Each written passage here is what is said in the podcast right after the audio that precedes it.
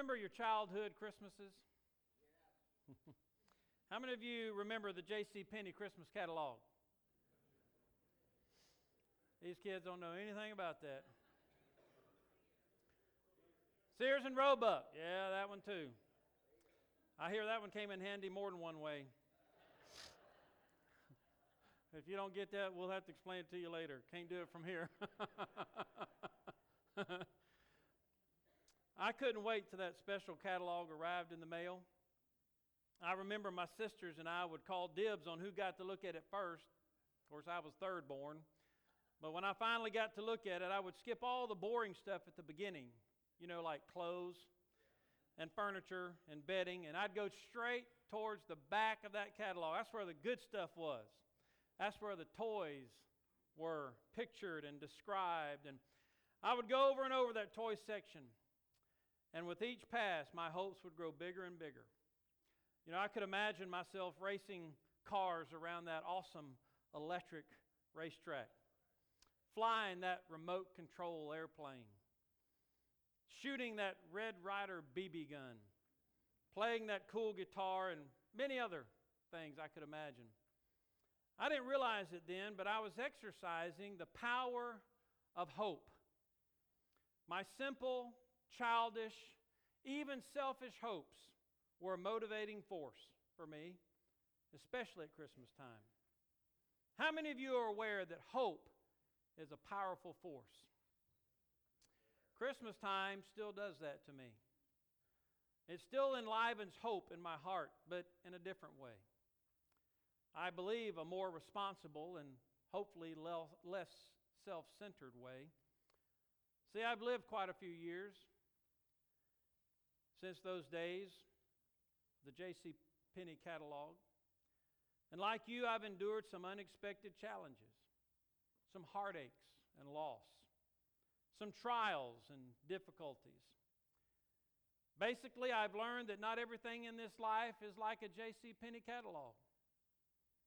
You don't get everything you want in this life.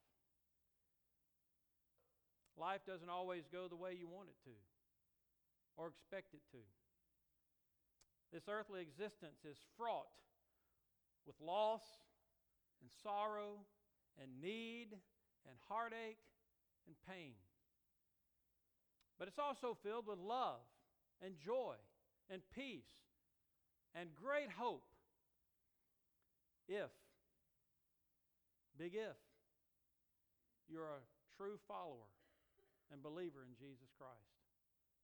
You see, He is the great hope giver. That's what Paul said as he introduced his letter to Timothy. He said, Paul, an apostle of Jesus Christ, by the commandment of God our Savior and the Lord Jesus Christ. Now, he described Jesus as Savior and Lord and Christ. And then he puts a comma. And then what does he say? Our hope. Our hope is Christ. Folks, our hope is not this life. It's not anything in the J.C. Penney catalog. It's not even your spouse or your children. It's not your church. It's not your job. It's not your income. Our hope as followers of Jesus Christ is Jesus Christ Himself. And if it's in anything else, yes, you have every right to be depressed. But if it's in Christ, you have no right to be without joy, without peace, without hope. A man by the name of Dennis McGowan served five mission trips to Haiti. Here's what he writes about his experiences there. He said, The believers in Haiti are not optimistic about their future. They are not optimistic, but neither are they pessimistic. Strangely, they were some of the most hopeful, happy people I've ever met. These are people who make under $1 a day, just enough to barely survive. The money is meager, but they simply do not have opportunity to make more, but yet they're generous. They give their time and their labor and their food and their appreciation and their love. McGowan says about 40 of the locals helped them finish building a mission church building there. And while they were helping, they were not working at their jobs earning money. And yet they worked side by side with the mission team for 10 days. Why? They had no reason to be optimistic. They were not optimistic that their children's lives would be easier than their lives. They were not optimistic that their children would receive medical treatment if they fell ill. They were not optimistic that they would always have enough food on their table. How could they volunteer their time knowing that the bleakness of their situation? McGowan asked one of them, Why are you working with us instead of working in the fields to earn some money and to help support your family? The man replied, Because it's my church and because he's my Lord and Savior. These, he says, were some of the most hopeful people I've ever met because they placed all their hope in Jesus, and Jesus had not disappointed them. No, the Haitians are not optimistic, but they have an incredible hope, a hope placed in Christ. You see, all may not go well for you in this life, but if you have Christ, you have the greatest hope that there is. The Bible says in Hebrews 6:19 that Jesus Christ, our hope, he said this hope is sure and steadfast and serves as the anchor of our soul. Christmas time is, can be a very difficult time of the year for many because of the loss and the trials that, that we've endured. But for a Christian, we must realize that all our eggs are not in this earthly basket. We have a hope, and this hope anchors us to reality and eternity in Jesus Christ. So, the key to redeeming the celebrations of Christmas and enjoying it as a happy, hopeful time in the midst of sorrow and pain and heartache and loss lies in how we anticipate a new day. Two people who don't show up until eight days after the birth of Christ demonstrate for us in the midst of sorrow and heartache. These were two broken people, but who had great hope. And they demonstrate for us how to celebrate Christmas with joyful anticipation. So I want to turn your attention to the Gospel of Luke, chapter 2. And I want us to stand together as we read verses 25 through 38. The story, the true account of a man by the name of Simeon and a lady, a widow by the name of Anna. Luke 2:25. And behold, there was a man in Jerusalem whose name was Simeon. And this man was just and devout, waiting for the consolation of Israel and the Holy Spirit was upon him. And it had been revealed to him by the Holy Spirit that he would not see death before he had seen the Lord's Christ. So he came by the Spirit into the temple. And when the parents brought in the child Jesus to do for him according to the custom of the law, he took him up in his arms and blessed God and said, Lord, now you're letting your servant depart in peace according to your word. For my eyes have seen your salvation, which you have prepared before the face of all peoples, a light to bring revelation to the Gentiles, and the glory of your people Israel. And Joseph and his mother marveled at those things which were spoken of him. Then Simeon blessed them and said to Mary, his mother, Behold, this child is destined for the fall and rising of many in Israel, and for a sign which will be spoken against. Yes, a sword will pierce through your own soul also how many of you have had a sword pierce your soul? Many of you have. Many of you have, have had a sword of sorrow and loss and, grief and difficulty and challenge pierce your soul. That's what Simeon was predicting for Mary. And can you imagine at the foot of the cross as she watched her son die, can you imagine that sword piercing her heart? You see, the Christmas story is not all cookies and cream. There's some sorrow involved, but in the midst of that, there's joy. He said in verse 36 we read of Anna. There was one Anna, a prophetess, the daughter of Phanuel of the tribe of Asher. She was of great age and had lived with a husband seven years from her virginity. And this woman was a widow. That means, of course, you know her husband passed away. Many of you have encountered that. She was about 84 years of age, who did not depart from the temple, but served God with fastings and prayers night and day.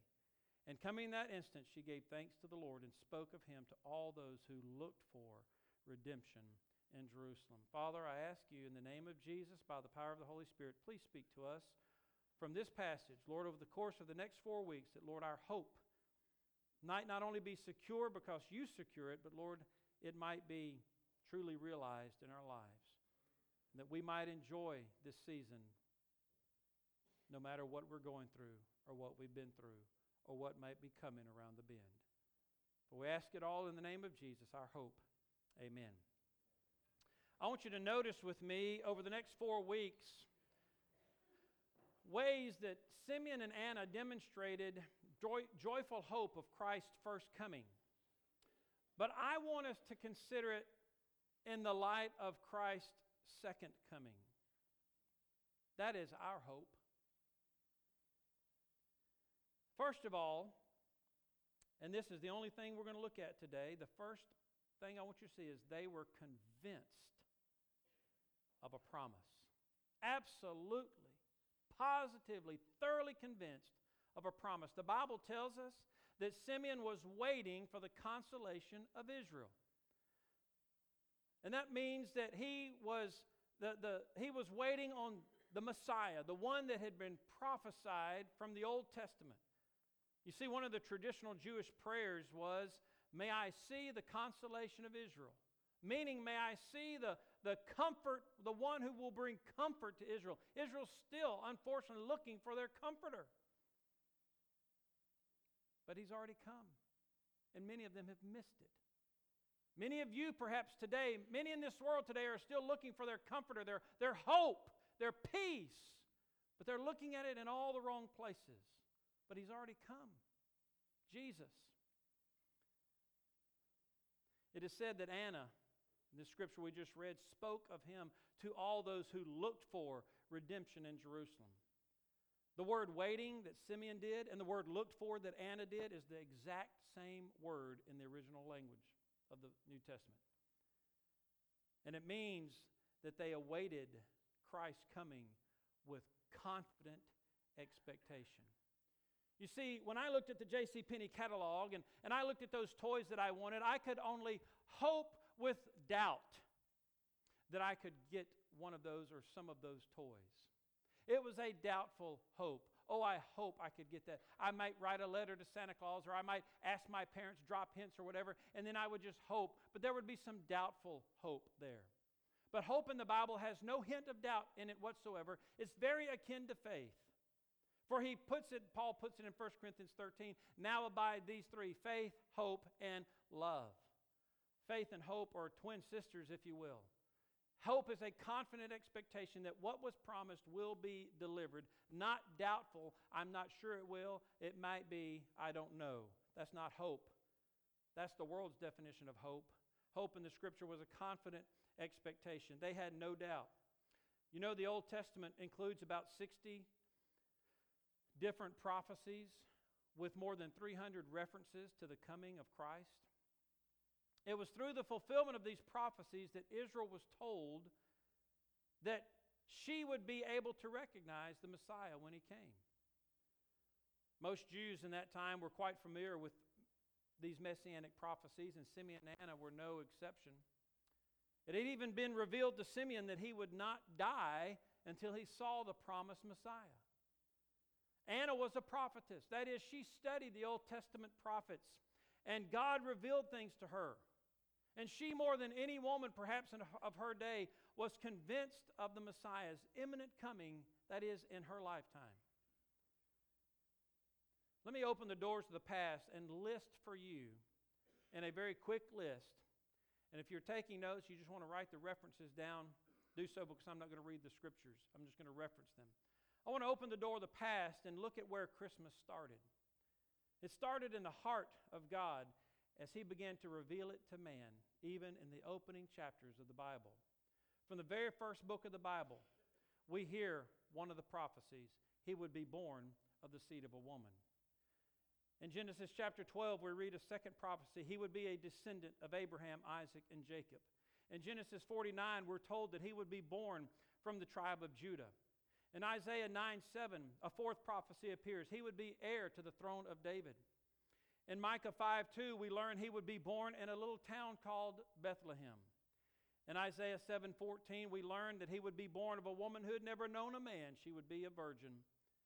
The seventh prophecy we learn about was that his birth would trigger the slaughter of many children. From Jeremiah 31, we read that. And then the eighth prophecy I will refer to is that he would, Hosea tells us that he would come from Egypt. Now that's eight, just eight prophecies that I've given you. There are many more. But in his book, Science Speaks, Peter Stoner applies the modern science of probability. You may have heard this before the probability of just eight prophecies concerning Christ. He says the chance that any man might have fulfilled all eight prophecies is 1 in 10 to the 17th power. That's 100 quadrillion. That's 17 zeros. A 1 followed by 17 zeros. 100 quadrillion. Stoner suggests that we take 100 quadrillion silver dollars and we lay them on the face of Texas. They will cover the state of Texas two feet deep. You take one of those silver dollars and you mark it with an X, and you stir the whole mass thoroughly. Then you blindfold a man and you tell him to walk across the state and stop at any point he chooses. But at that point that he stops, he bends over and he picks up any coin he chooses and that one coin that he chooses has the X on it, the probability of that happening is the same probability of one person fulfilling all eight of those prophecies I just gave you. You see, God doesn't work according to probabilities, He works according to His divine plan. And these prophecies were foretold and it was God's wisdom, it was God's plan. Christmas was not an accident. God Himself becoming man was the plan of the ages. It was in the mind of God from the beginning. It was God's plan to send Christ into the world. Foretelling of His birth to His people created hope because they were a troubled people. And as they studied the prophecies, and as they got to know them, their hopes began to rise and swell. This conviction of the promised Messiah was what Simeon and Anna held their hearts in eager anticipation of that blessed day when he would be born. And just as his birth was promised, so Christ's return is promised with even greater prophetic magnitude. David Jeremiah writes this in his new book on the Nativity. He says references to the second coming of Christ outnumber references to his first coming 8 to 1. Scholars have identified 1,845 different biblical references to Christ's second coming. In the Old Testament, Christ's return is emphasized in no less than 17 books, and the New Testament authors speak of it in 23 of the New Testament's 27 books. Seven out of ten chapters in the New Testament mention his second coming. That's one out of every 30 verses in the New Testament speaking of Christ's return. The fact that Christ's second coming features so prominently in Scripture is an indication that this event is important to God, that it's surely coming, and that it should be important to us, and we should surely be expecting it. For Christmas to be meaningful to us today, listen, our celebrations. I want you to listen to this close. If Christmas is to be meaningful to us today, our celebrations cannot just center around his birth. While we still commemorate and celebrate it, we are no longer waiting for the birth of the Messiah. He's already been born. He lived. He died. He was buried. He rose again, and He's coming back any moment. Christmas is a reminder that Christ is coming again. And it creates in us all those prophecies, eight to one, of the number of prophecies of his first birth, of his birth, the number of prophecies of his second coming, eight more, eight times more. It, as the hope it created in the, in the first century for those uh, early uh, followers of Scripture, it should magnify. Our hope should be magnified eight times over. But we don't see that in this culture. We don't even see it among Christians. We see hopelessness and doom and sorrow and gloom. Why? Christ is coming again. All our eggs aren't in this basket. But so many Christians put all their eggs right here in this basket. And when their eggs get cracked and broken, they lose their hope and their joy. Our Christmas celebrations look back to the manger, indeed, but they must look forward to his future reign when he comes back to earth again. He's not coming as a baby again, he's coming as king. You want to read about it? It's in the book of Daniel, Ezekiel, Revelation. He's coming back as conqueror, as king. Every Christmas should remind us to look forward to the second coming of Christ. Look at 2 Peter chapter 3, verse 12 to 14.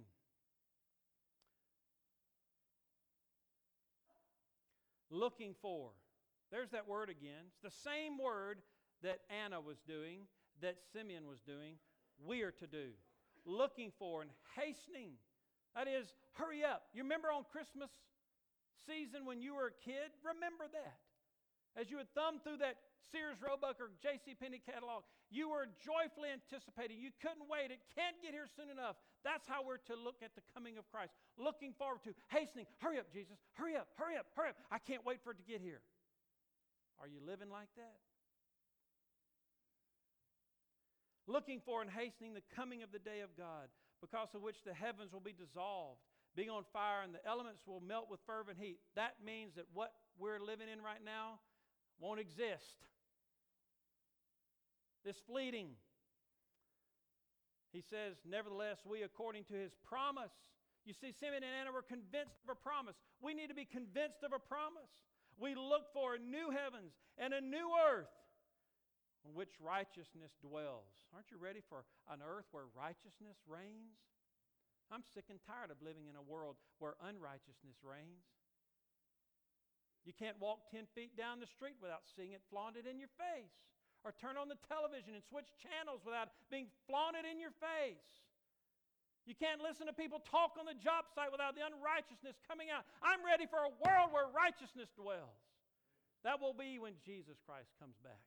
All my eggs aren't in this basket. Hope all yours aren't in this basket. Verse 14, therefore, beloved, looking forward, there it is, to these things be diligent to be found by him in peace, without spot and blameless. Luke tells us Simeon was waiting, Anna was looking for. That's what we're supposed to do. Like a child anticipating the dawn of Christmas morning and the promise of presents to unwrap, we should live in eager anticipation of the promise of his return. Are you convinced of that promise? If so, it produces hope. And I want to show you briefly some things that hope will produce in you this Christmas. If you'll have this hope, if you'll be assured of this promise, and if you'll lift your eyes and look to this promise, don't, don't keep a lateral, horizontal view. Christians, we're called to lift up our heads and look. For our redemption's drawing near. If you'll do that, I want to show you quickly four things that will happen First of all, it will produce in you patience and endurance. How many of you need patience and endurance? I need patience and endurance. We see in the book of Hebrews, that great hall of faith chapter, verse 24 through 27, we read about Moses. Moses was raised in Pharaoh's court, but he was a Hebrew. It says, By faith, Moses, when he became of age, refused to be called the son of Pharaoh's daughter, choosing rather to suffer affliction with the people of God than to enjoy the passing pleasures of sin. He chose affliction over pleasure because he saw pleasure was passing, the pleasures of sin. Esteeming the reproach of Christ greater riches than the treasures in Egypt. Why? What does it say? For he looked to the reward. By faith he forsook Egypt, not fearing the wrath of the king, for he endured as seeing him who is faithful. You see, if you will hope in his return, it gives you patient endurance down here. That no matter what you're going through, you may feel like you're being raised in Pharaoh's household. You're working for a tyrant. Or maybe you think you live with one. Or maybe you think your life is, is constant affliction. But if you will remember hope of his promised return, what you have in Christ, it gives you patient endurance. Look, if you will, at James 5 7 and 8. We're reminded, therefore, be patient, brethren, until the coming of the Lord. Just as the farmer waits for the precious fruit of the earth, waiting patiently for it until it receives the early and latter rain, you also be patient. Establish your hearts, for the coming of the Lord is at hand. And then Romans 8 is one of those blessed scripture verses, and I want to read it again from the New Living Translation uh, as it just kind of puts it in more plain English. Yet what we suffer now is nothing compared to the glory he will reveal to us later. For all creation is waiting eagerly for that future day when God will reveal who his children really are. Against its will, all creation was subjected to God's curse. But with eager hope, the creation looks forward to the day when it will join God's children in glorious freedom from death and decay. For we know that all creation has been groaning, as in the pains of childbirth, right up to the present time. And we believers also groan. How many of you are groaning this morning? We groan, don't we? Under the burdens and the cares and the troubles of this life. We've grown. Even though we have the Holy Spirit within us as a foretaste of future glory. For we long for our bodies to be released from sin and suffering. We wait with eager hope for the day when God will give us our full rights as His adopted children, including the new bodies He has promised us. We were given this hope when we were saved. If we already have something, we don't need to hope for it. But if we look forward to something we don't have, we will wait patiently and confidently. You see, when we hope for it, and we look forward to it, it produces patient endurance to live this life. A number of years ago, researchers performed an experiment to see the effect that hope had on those who were undergoing hardship. Two sets of laboratory rats were placed in separate tubs of water. The researchers left one set in the water and found that within one hour, all of the rats had drowned. The other rats were periodically lifted out of the water and then returned. When that happened, the second set of rats swam for over 24 hours. Why? Because they were given hope. These animals somehow hoped that if they could stay afloat just a little longer, someone would reach down and rescue them. Someone's going to reach down and rescue you. Hold on just a little longer. Hope produces patient endurance. It also produces rejoicing. We don't walk around, this isn't hope. Eeyore. Brian, you got an Eeyore out there on your lawn? No, Brian did all the. All, that's Winnie the Pooh. That's not Peanuts, is it? Yeah, sorry, wrong cartoon. I had an Eeyore when I was a kid, a stuffed Eeyore. I don't know why mom and dad gave me an Eeyore. Winnie the Pooh was a lot happier guy. But Eeyore, y'all know Eeyore? Everywhere he went, what followed him? A rain cloud. That's the way some Christians walk around. There's a rain cloud over them all the time. That's not patient endurance. Don't walk around under a rain cloud. Patient endurance and hope produces rejoicing. Look at 1 Peter 1 3 through 9.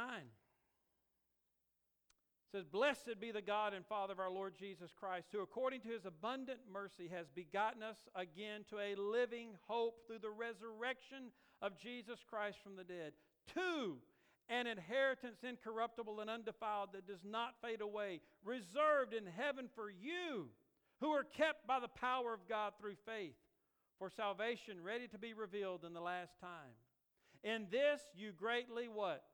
Rejoice, though now for a little while, if need be, you have been what? Grieved by various trials. How can those two words be in the same sentence? That don't make sense, does it? Unless you're a follower of Jesus Christ. You can be grieved by trials, but you can rejoice at the same time. Amen? In this you greatly rejoice, though for a little while, if need be, you've been grieved by various trials, that the genuineness of your faith, being much more precious than gold that perishes, though it is tested by fire, may be found to praise, honor, and glory at the revelation of Jesus Christ, whom having not seen, you love. Though now you do not see him, yet believing, you rejoice with joy inexpressible and full of glory. Verse 13, therefore, gird up the loins of your mind. That is, don't let your mind run away with you to the worst case scenario. Gird them up, be sober, rest your hope fully upon the grace that is to be brought to you at the revelation of Jesus Christ. Rejoicing. If you place your hope in this world and in this life, you won't have hope. If you, re- if you place your hope in heaven and in Jesus Christ who's coming back, you will have hope and you will have rejoicing. And thirdly, here's something it does for us. All of us struggle with sin, do we not? All of us struggle with temptation, do we not? Every one of us here. Is there anybody here today that wasn't tempted this week? Anybody?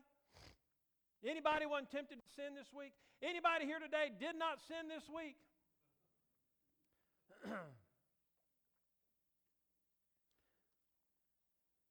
Anybody here wish they had a little more resistance power? You know what hope will do for you?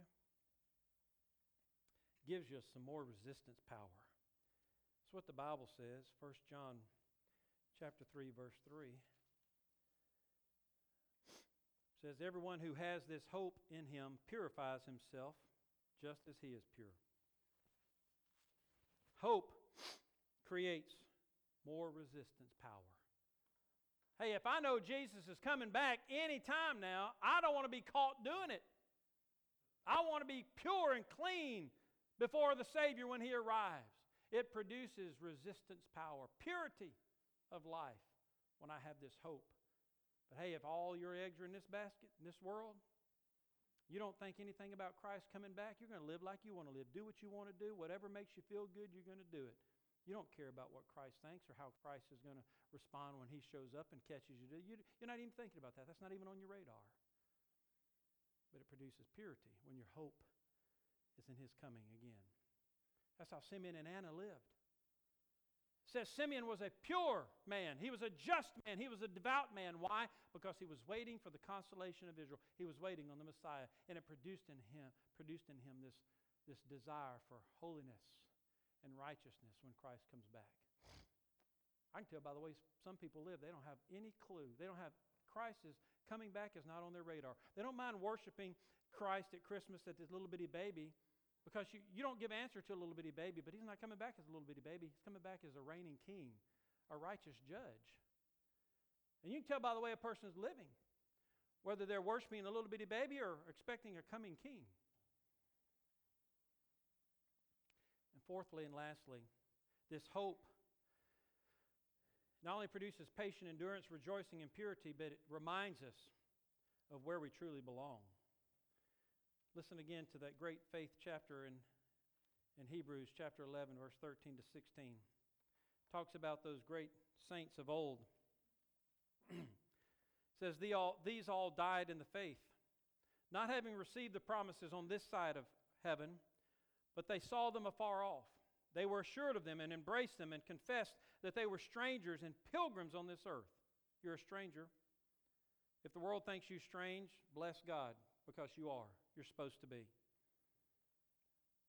You're strange to this world because you don't think like they do, you don't do like they do. For those who say such things declare plainly that they seek a homeland. And truly, if they had called to mind that country from which they had come, they would have opportunity to return. But now they desire a better, that is, a heavenly country. Therefore, God is not ashamed to be called their God, for he has prepared a city for them. You see, this is not our home. We don't belong here. Do you know that? You don't belong here. Let me let you in on a little secret. It's not a secret, it's a truth that we forget. This ain't heaven.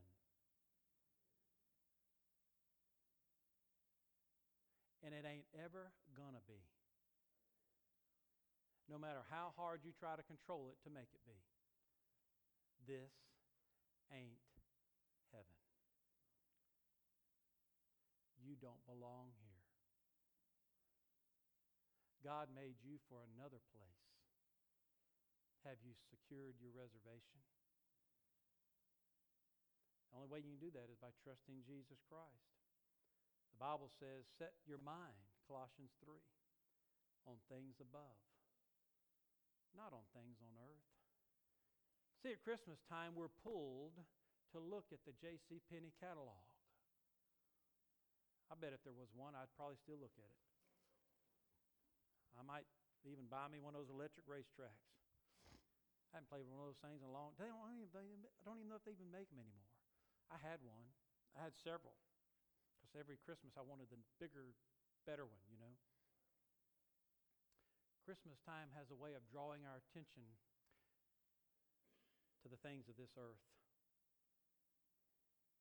I like decorations. I like lights. I like presents. but, folks, we can't forget it's not about what's here, it's about what's there and who's coming to bring us there.